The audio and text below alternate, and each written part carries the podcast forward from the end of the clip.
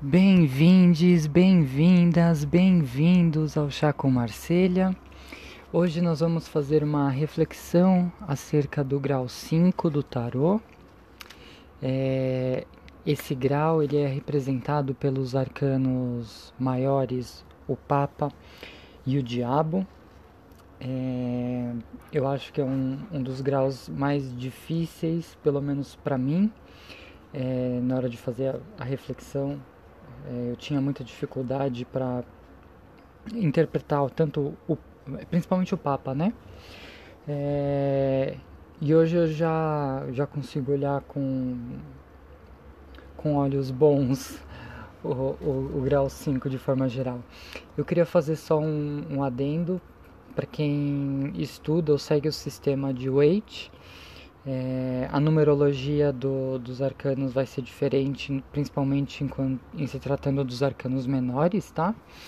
É, o Waite, sabe-se lá porquê, da cabeça dele, ele inventou que o grau 5 é, era um, um, um, número destrutivo. Então você vai ver nos arcanos menores é, sempre aquela questão de conflito, em todos os graus, é a pobreza, é, a briga.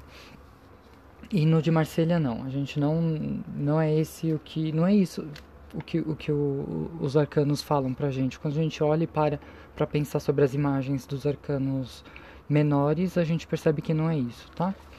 Então não é essa a linha que eu sigo. Então eu, eu o, o que é o grau 5 para mim, né?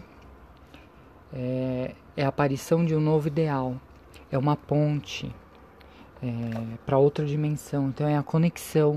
Isso vale para os arcanos maiores e menores, tá? E aqui a gente vai focar nos arcanos maiores como sempre. É a aparição do novo, é, do que do além do que a gente já está acostumado, porque aqui a gente já tem o grau 4 completo, né? Então vamos lá, fazendo aquela retrospectiva que eu faço sempre. A gente estava no, no grau 1, louco encontrou o grau 1, estava naquela é, descobriu que tinha potencialidade para fazer o que ele queria. E aí ele entra no grau 2 para poder pensar. Nós entramos no grau 2, né? Para poder pensar e refletir sobre aquilo que sobre as nossas próprias potencialidades, sobre aquilo que a gente quer e se aprofundar nesses, nesses assuntos. No grau 3 a gente começa a colocar em prática e começa a explodir toda essa energia que a gente estava acumulando, todos os pensamentos acumulados, todos os planos acumulados, todas as visões diferentes acumuladas e a gente começa a produzir e a cortar aquilo que não nos serve mais, tanto daquilo que a gente produz, tanto daquilo que a gente produziu no passado.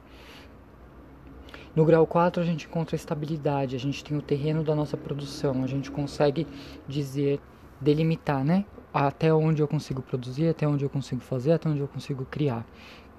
Estamos seguros fisicamente e mentalmente. É... E há uma, uma tendência ao conforto ali. A gente sente aquele, aquele conforto e a, uma certa estabilidade, porque a gente saiu da, da instabilidade do 3 e entra na estabilidade do 4. Só que a jornada do tarô não acaba por aí, né? A gente tem que ir pro grau 5. E aí, o 4 mais o 1, que é o 4, a estabilidade, mais o novo se torna o grau 5. Então a gente superou aqui no grau 5 a gente supera toda aquela estabilidade que a gente tinha adquirido.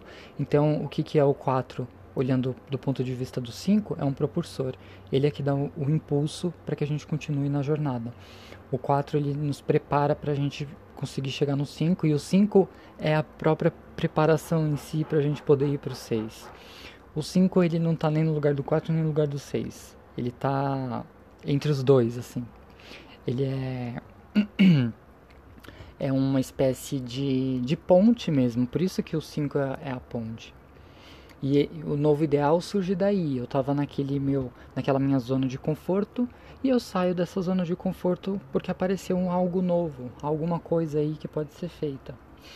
Então, é, vamos falar aqui sobre o, o Papa primeiro, né? Quem é o Papa?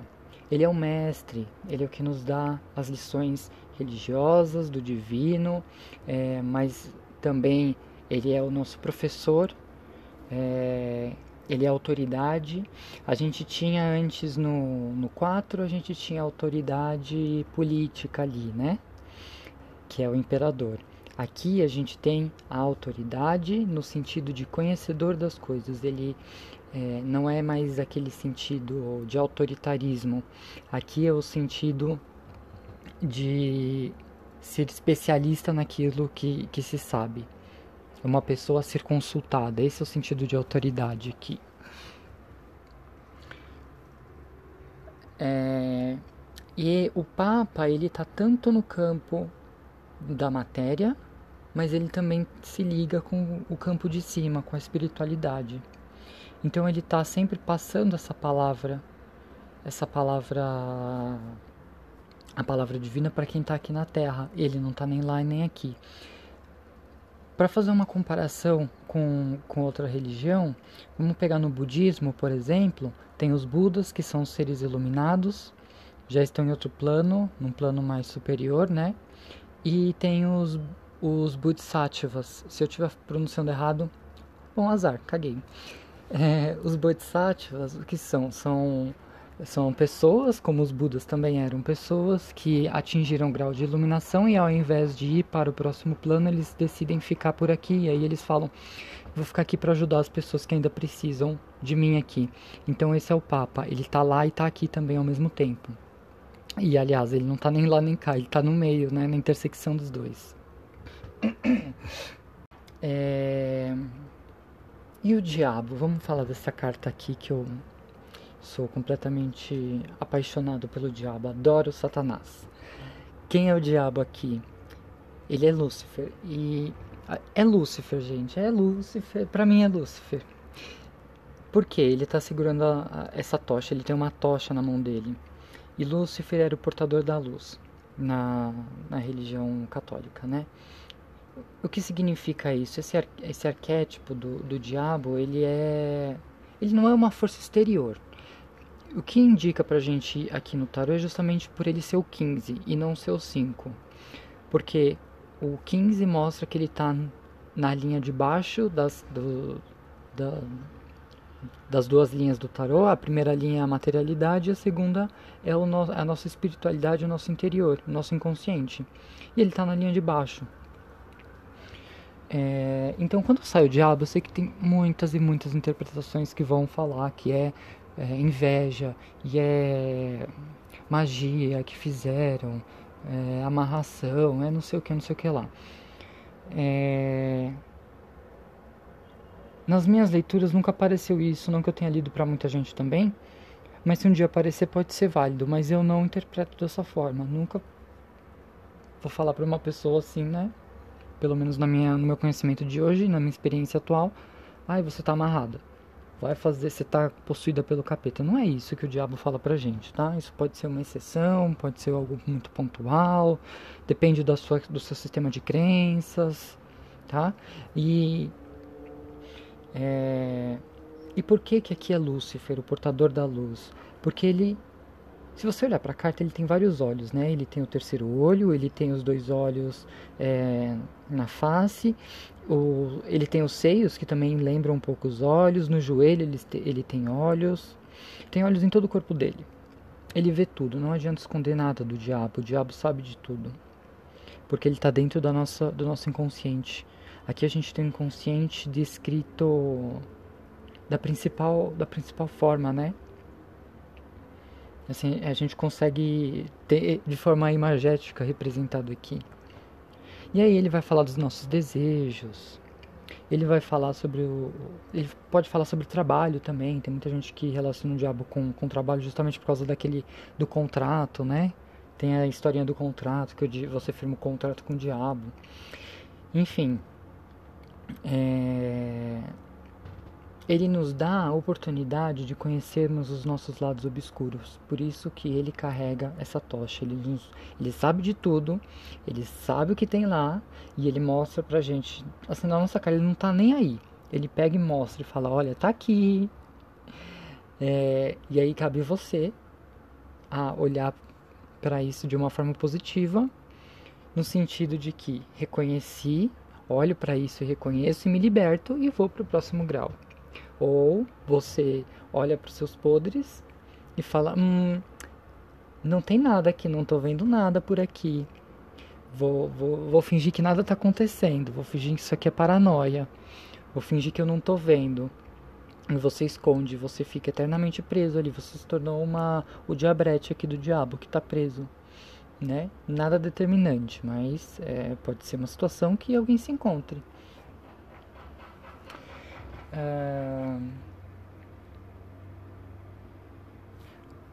Sem o diabo, é, o Papa, ele tá aqui porque ele tem a capacidade de ensinar, como a gente falou antes. Eu falei bastante sobre ele na no Victor Hugo da semana passada. É, vale a pena dar uma conferida. É... E o Papa, por que ele tem essa capacidade de ensinar? Por que, que ele é uma autoridade para ensinar? Justamente porque ele reconhece o diabo dentro dele, ele reconhece o próprio diabo. Ele sabe que ele tem desejos carnais, ele sabe que ele é um ser humano, ele sabe que, é, que ele gosta de comer 7 quilos de chocolate por dia. Ele reconhece esse diabo e ele pode dizer para as pessoas, né? Ele pode, ele pode, por se conhecer, ele consegue transmitir os ensinamentos. Não que ele dê o caminho das pedras, eu não vejo o Papa como uma, um, um arquétipo que dê o caminho das pedras, dê a solução. Mas ele direciona, ele fala aquilo que a pessoa está preparada para falar. Então, se você precisa de alguma ajuda, você vai até o Papa e você conversa com o Papa e ele vai te dizer: calma, você é um ser humano, né? Hum, você tem problemas, todo mundo, todo ser humano tem. Ele vai dizer: você é perfeito do jeito que você é. Esse foi o melhor que você conseguiu fazer. E ele tem essa capacidade de fazer isso justamente porque ele tem esse reconhecimento. Ele sabe também que ele tem falhas. Ele sabe que ele não é um ser perfeito. Ele sabe que ele é ser humano. E que o ser humano é perfeito justamente por suas falhas. Parece clichê, mas é verdade. Pelo menos para mim. É... E sem o diabo, ele vira um moralista, né? Porque o falso mestre o mestre que acha que sabe das coisas não sabe, não sabe o que está falando, ele vira fanático religioso. Aí eu falei fanático religioso porque a gente está falando do Papa, mas pode ser fanático de qualquer coisa, tá? Uma pessoa que é cega e não, não enxerga as coisas direito se torna um fanático. É, ele não trabalha mais aqui na materialidade, ele está tá trabalhando em, em, em outra questão. Ou às vezes ele está muito ligado à materialidade, justamente aquela. É, sabe, o dízimo? O dízimo fica pedindo o dízimo toda hora e. E no final só faz merda. O diabo ele fornece as energias obscuras é, e o Papa transforma. É como se o Papa reconhecesse essas energias e, fala, e falasse: Não, be beleza, eu tenho isso por isso que ele tem as duas torres né, atrás dele. O bem, dizem que é o bem e o mal ali. E ele une essas duas coisas em uma coisa só. E aí, essa, eh, o diabo é é a energia toda que o Papa vai usar para transmitir. Então, se ele não tem essa energia, o que, que o Papa transmite? Transmite coisas da cabeça dele. Que ele inventa, que ele acredita. É, que sejam verdades absolutas e não torna os discípulos. Olha, ai, eu amo, estou amando esse exemplo agora. É, é o Papa que começa a criar regras, né? Começa a criar regras, começa a criar discípulos, é, mas não são discípulos para o mundo, são discípulos dele, entende? Osho mandou, Osho mandou um beijo. São discípulos dele, não são discípulos para o mundo as ações viram para o Papa e não viram para o mundo. Então o que, que ele está ensinando? Ele está ensinando a ser Minion, gado, né? É... E quem mais que faz isso? Quando as pessoas começam a criar regras em várias coisas e você não e a outra pessoa não questiona, né? Os discípulos não questionam. Bom, voltando um pouquinho aqui é, para essa questão do Papa, ele está preparando seus discípulos para o mundo. Então a gente pensa numa escola. Vamos falar do aspecto social da carta do Papa? É... O que, que é uma escola? A escola é, é como se fosse uma fantasia, né? É uma fantasia do mundo real. Então você entra lá na escola, você começa a aprender que existe cidade, você começa a aprender que existe pobreza, você não vê a pobreza ali, a menos que você faça parte da pobreza, você não a vê.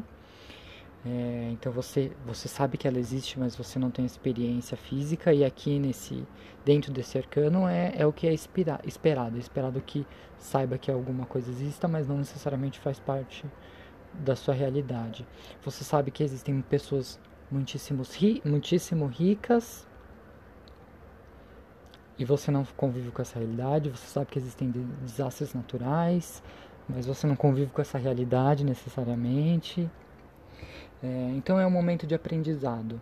Então é como se você começasse a aprender sobre a sociedade sem estar dentro dela ainda. E aí mais um motivo para esse grau, o seu grau do, do, do, da ponte, né? Até o 4 a gente estava no nosso conforto, a gente estava na nossa casa, a gente estava na onde a gente controla, a gente estava sozinho lá. Aqui, nas duas cartas do Papa e do Diabo vão aparecer discípulos ali. E esse discípulo é o outro, é a primeira vez que aparece o outro no, no tarô. E esse outro vai representar justamente o convívio social. Aqui o outro é igual, o outro é igual a mim eu sou igual ao outro. E existe uma pessoa que me transmite conhecimento que está teoricamente acima de mim, é, justamente por ser a autoridade.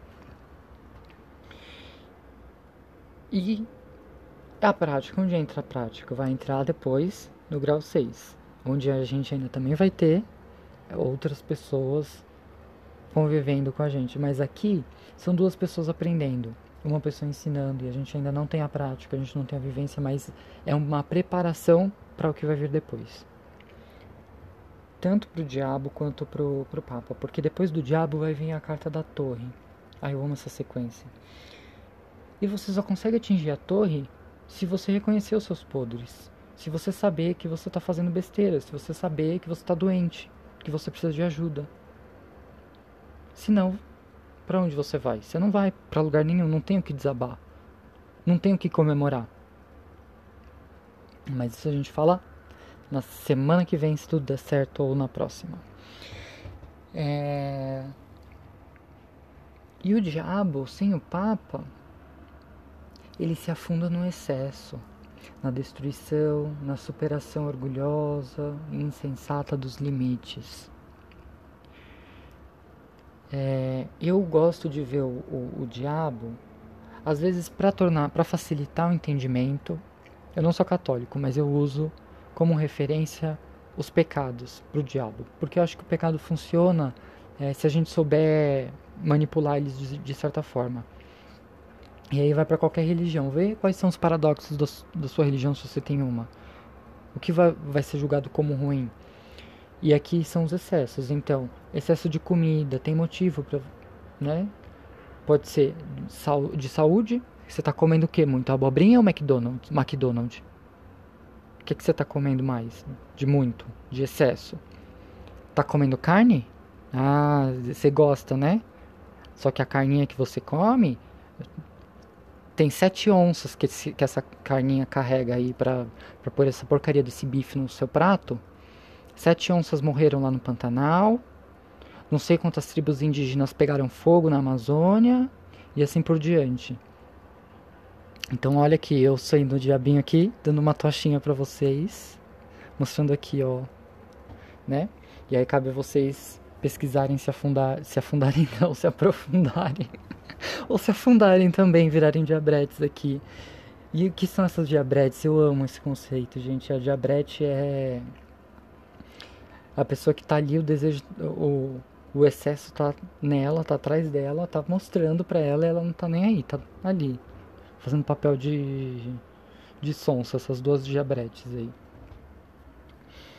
É... Acho que é isso, gente. Eu não, eu não vou falar hoje sobre sobre o gênero dessas duas cartas, porque eu acho que é bem visível, né? O Papa existem pessoas que vão olhar para o Papa e vão falar que ele tem aspectos femininos, é, é, principalmente no, no desenho do olho e tudo mais. E o diabo a gente não precisa nem falar, né? Ele tem seios e tem pênis, então.